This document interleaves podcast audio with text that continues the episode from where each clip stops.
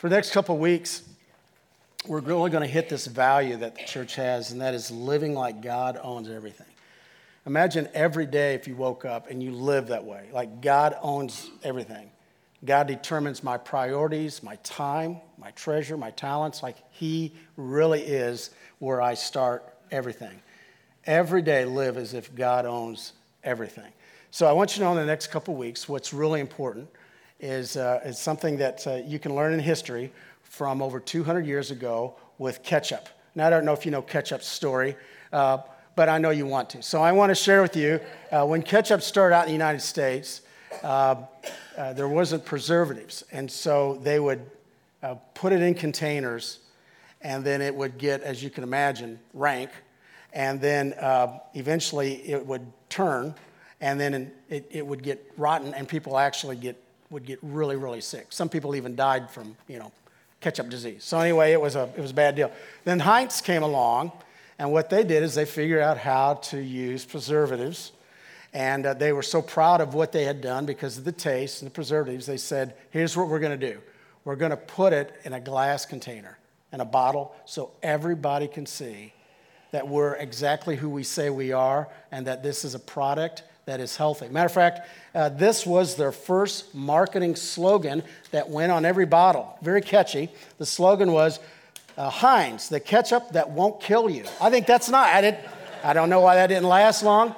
And if you remember, Heinz made another, another revolutionary move. Do you remember what it was? They went to the squeeze bottle because people said the bottles are not cute anymore. You know, so you if you remember trying to get the ketchup out of the Heinz bottle. Now, here's what you learn from the story of ketchup it's how important it is to be transparent. It really is. And I'll tell you, when it comes to finances, which is what we're going to talk about today, it's so important that any church is very transparent about this is where the money is going. This is what's coming in. This is what's going out. This, these are the missionaries we support. These are the missions that we support. These are the ministries we support. I mean, you need to know that. And some of you, I guarantee, have probably had some baggage from churches over the years that you've been a part of, and in the back of your mind, you're like, I'm not sure where the money's going. And that's not where you want to be. A church needs to be transparent.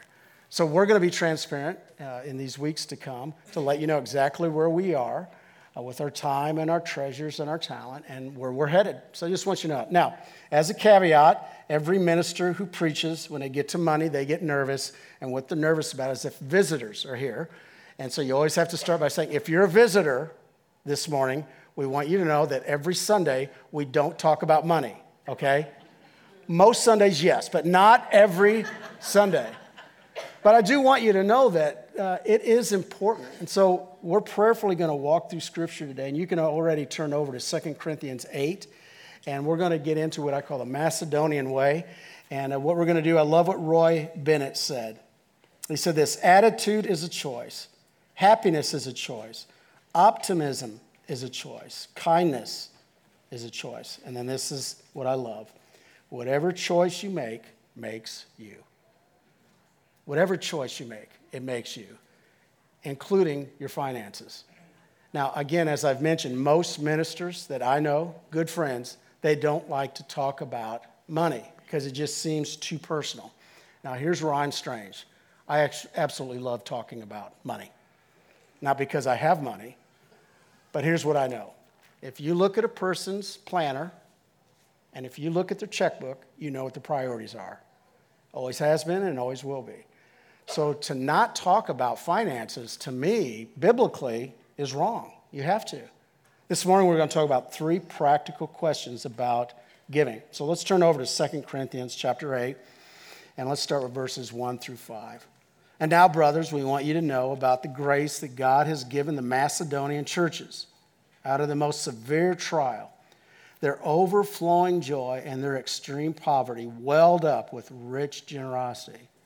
For I testify that they gave as much as they were able, and even beyond their ability, entirely on their own. They urgently pleaded with us for the privilege of sharing in this service to the saints and they did not do as we expected. They gave themselves first to the Lord and then to us in the keeping of God's will. Now, what's going on here? So, Paul's writing to these uh, group of churches in Corinth, And he said, You made a pledge as I'm traveling around. This is his third missionary journey. As I'm traveling around, I'm gathering money. I'm sending that money to the struggling, poverty stricken churches in Jerusalem. And when I came to you first, you gave first. Here's the problem you didn't finish what you pledged. So I've got some good news and better news. Here's the good news there are other churches out there that are battling and they've been giving generously. And then he says, Let me tell you about a group of churches from the Macedonian area and what they did.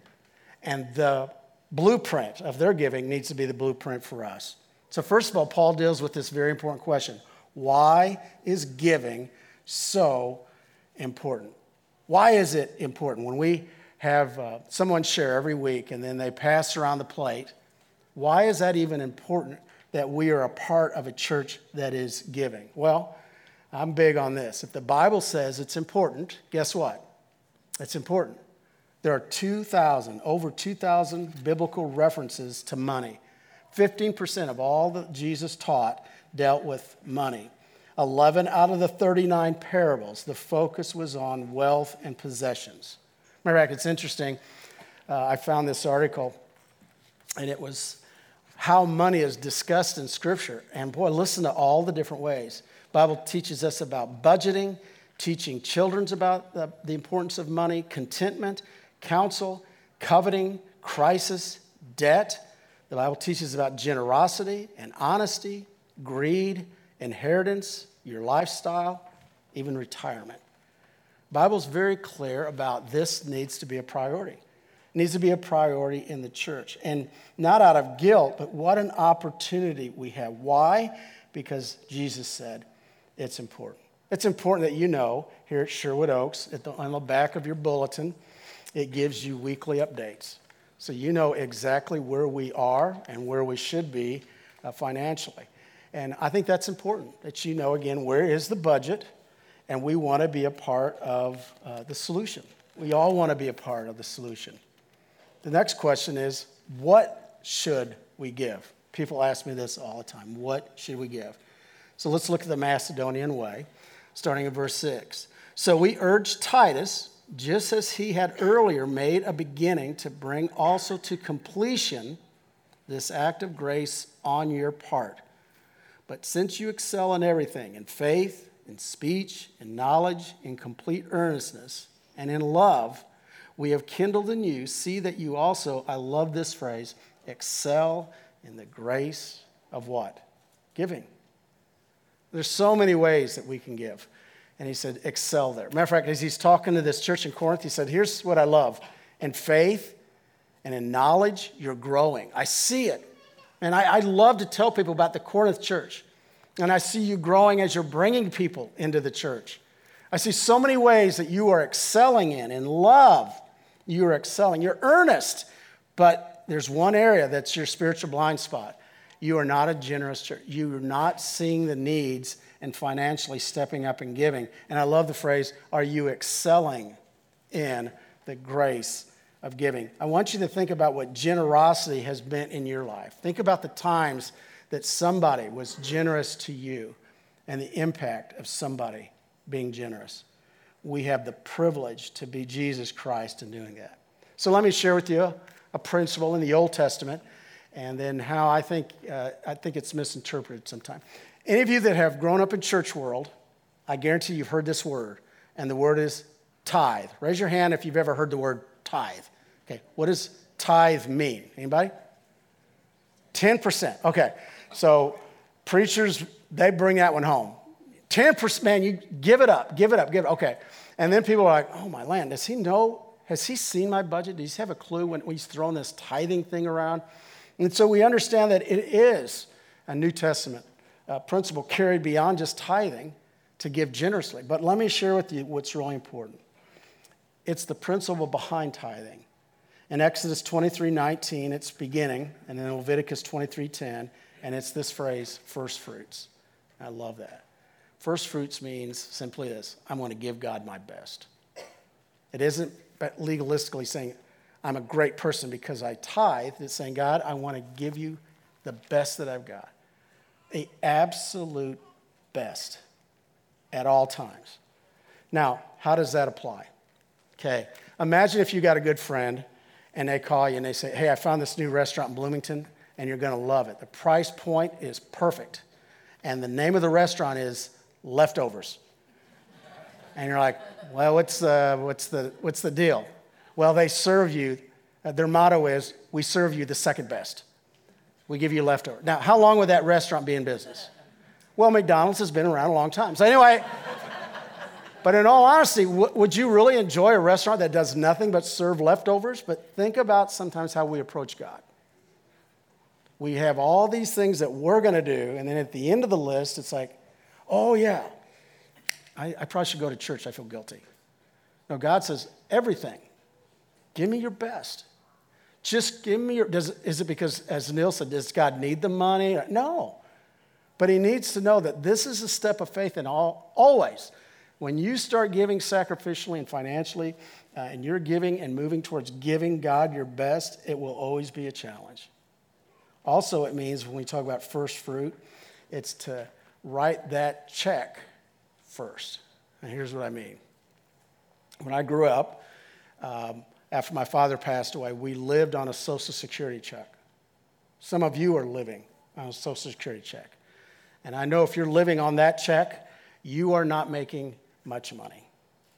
So I grew up in a world of uh, leftovers, a lot of leftovers, uh, uh, jeans that never fit because mom got them on sale. Not what, matter of fact, how many of you remember when you get jeans that were too long, what you did? You rolled them up. And when you ripped a knee out, what'd you do? You got patches. And when I got home, my mom would say, Put on your play clothes. I don't know, isn't that weird? And I'm like, Why do I put my play clothes? I got holes in my jeans. And she goes, Put the clothes on that embarrassed the neighborhood. But, you know, I mean, I, so I'd throw on my, the, the, the, the oldest thing that I, okay. Um, I remember on Saturday night, it took me a while to figure this out. My mom would always be writing a check. So I said, What are you writing a check to? She goes, Well, I'm writing a check to the church. How much are you writing that check for? And she said, It's a tithe. What's a tithe? It's 10%. 10% of what? 10% of everything we have. Whoa! You mean every week, 10 Because really, mom, when I'm looking around, we don't own much. And I can't get a date. You know, I mean, I mean, really, 10%?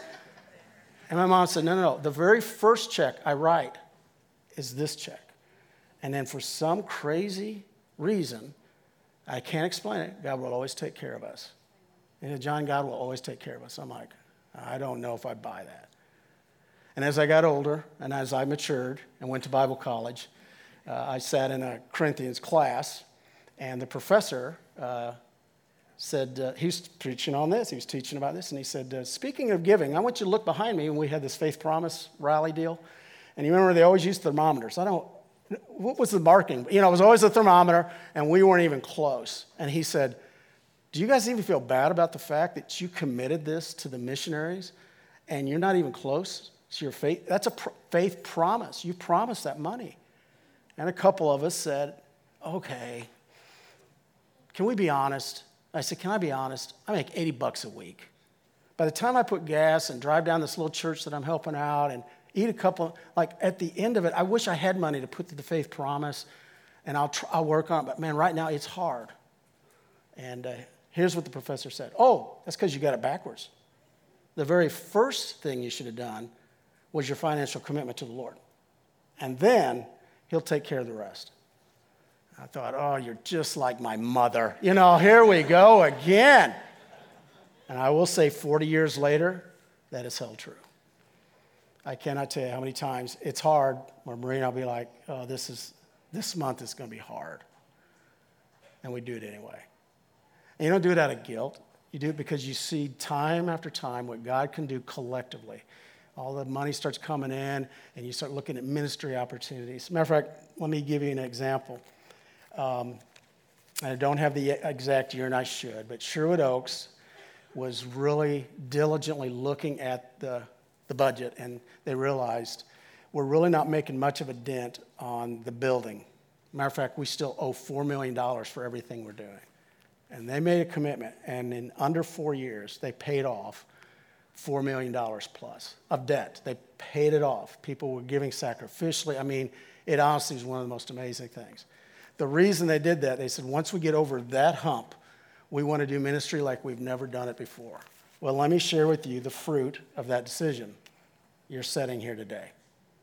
There would be no multi site here. There'd be no multi site in Bedford. There wouldn't be a Hispanic. You wouldn't have any of that.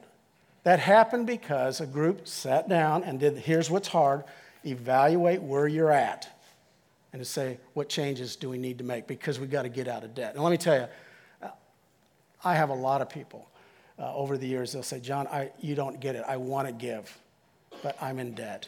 We're working so hard. And some debt, it's not because you've been careless there's life that happens, there's the unexpected things that happen. My challenge is just turn over to God and say, God, help me get out of this hole because I want to get to a point I'm giving consistently. I love what Andy Stanley a few years ago, what he challenged his congregation was not to immediately start tithing. He said, start somewhere and set a goal, but set a percentage goal.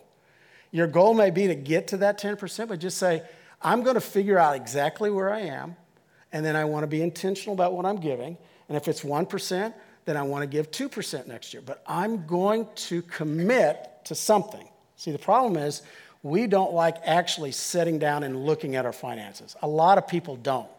Do you know that 60% of all Americans don't even have a will? Why? Because we don't, we just don't even like looking. It's kind of like this. I, I did this a few years ago. I know none of you have ever done this, but we've only owned one new car in our life uh, first year marriage, we bought a Nova. I'm a big spender. And so um, uh, drove it, and I remember, loved that car. And at about 100,000 miles, uh, it started, get, there's some weird noises, okay? And then every so often we get a little thing, and then the noises, it's got multiple noises. And so I, I came up with a solution. You know what it was? I just turned the radio up. You ever do that? I'm just tired of that. Should I get it fixed? I'm just going to turn the radio up, you know? Now, here's the deal we do that live too. There's so many voices. And so we just decide, I'm going to ignore this. Well, my challenge is just don't ignore it. Just say, God, I'm going to be brutally honest with myself. I'm going to sit down and see where I'm at. And let me say one thing that I love about Sherwood Oaks is, uh, and I'm not exaggerating, they have worked with hundreds of people over the years with Dave Ramsey and budgeting, and they will do whatever it takes to help in this regard. It is a huge responsibility that all of us share. Let me just close with this, and that is how we should give. Go up to verse 9. I love this. For you know the grace of our Lord Jesus Christ, that though he was rich, yet for our sakes he became poor, for that through his poverty might become rich. And here's my advice about the best for you in this matter Last year, you were the first not only to give, but also have the desire to do so. Now finish the work so that your eager willingness to do it may be matched by your completion of it according to your means. For the willingness is there, the gift is acceptable according to what one has, not according to what he does not have. So here's the most interesting thing about this chapter. Paul said, There's these poverty stricken churches in Jerusalem. And do you know the very first church that I challenged to help them out? You. And you gave. Right out of the gate, you gave. Not only did you give, but you made a pledge to continue giving. But after the first gift, you stopped giving. So I'm here to remind you finish what you started. You're a great church, but you got to step up. And I love that. And then what I really love is he said, by the way, in case you forgot why I give and how I should give, you remember how you give is the way Jesus gave. Now, when it says Jesus was rich, he wasn't financially rich. Don't we all know the Christmas story. I mean, Joseph didn't have deep pockets. I mean, he was a carpenter or something. You're not talking about finances. This is the Son of God coming from heaven to came to earth to be what? A servant. To do nothing but give. To just give and give and give. And he said, So if it's hard for you to give, go all the way back. And when you say, How should I give? Well, I give like Jesus. So I wasn't going to mention this because I don't want to sound boastful. Uh, but last week, um, so Marie and I have our 35th wedding anniversary. Uh, yeah, you can clap. It's, it's awesome. And actually, actually, that was in September. But anyway, we went on a trip uh, last week, and we went back. Our first trip when we were married, first year marriage, we, we scraped up enough money. We had some friends that had timeshare, and we went with two other couples to Disney uh, land. And so we went back to Disney World. The prices have changed a little bit. And um, so, and I feel terrible on, I think it was Tuesday night, we are in shorts and a t shirt, we were watching uh, a show, and uh, we try not to look at our emails too much. And Maria said, Oh my land, uh, they're going to get four inches of snow back home. And I said, Man, I feel really bad. And then about a minute later, I'm like, I really don't feel bad at all. I mean, I, I just got to confess that. But one of the last shows, uh, it was, uh, which is amazing, at the, what they do with the fireworks and stuff at the, at the castle, the, you know. Uh, and, and at the very end of this thing, uh, it came straight from a movie I remember so much with my kids, The Lion King. Uh, you've seen it a few times, maybe. Uh, I love Mufasa. Mufasa, I love that. You know, I love that. And Simba, and I love the advice that Mufasa gave Simba. And that's how they ended this whole presentation. Do you remember what it was? Very simple. Remember who, what you are. And I'm like, I got teary eyed. I'm like, I need to remember who I am. Don't you? During the hardest times in life, remember who you are. You are a child of the king. And when you're a child of the king, everything falls in line your possessions, it makes sense. Your potential and your talents and your treasures and everything, your time, it all begins to make sense because you remember who you are. Matter of fact, a scripture that I just, when I get down, this is one that I read, and it's Joel 3:16. The Lord will roar from Zion and thunder from Jerusalem, and the earth and the sky will tremble but the Lord will be the refuge for his people, a stronghold for the people of Israel. The Lord will roar from Zion. Remember who you are.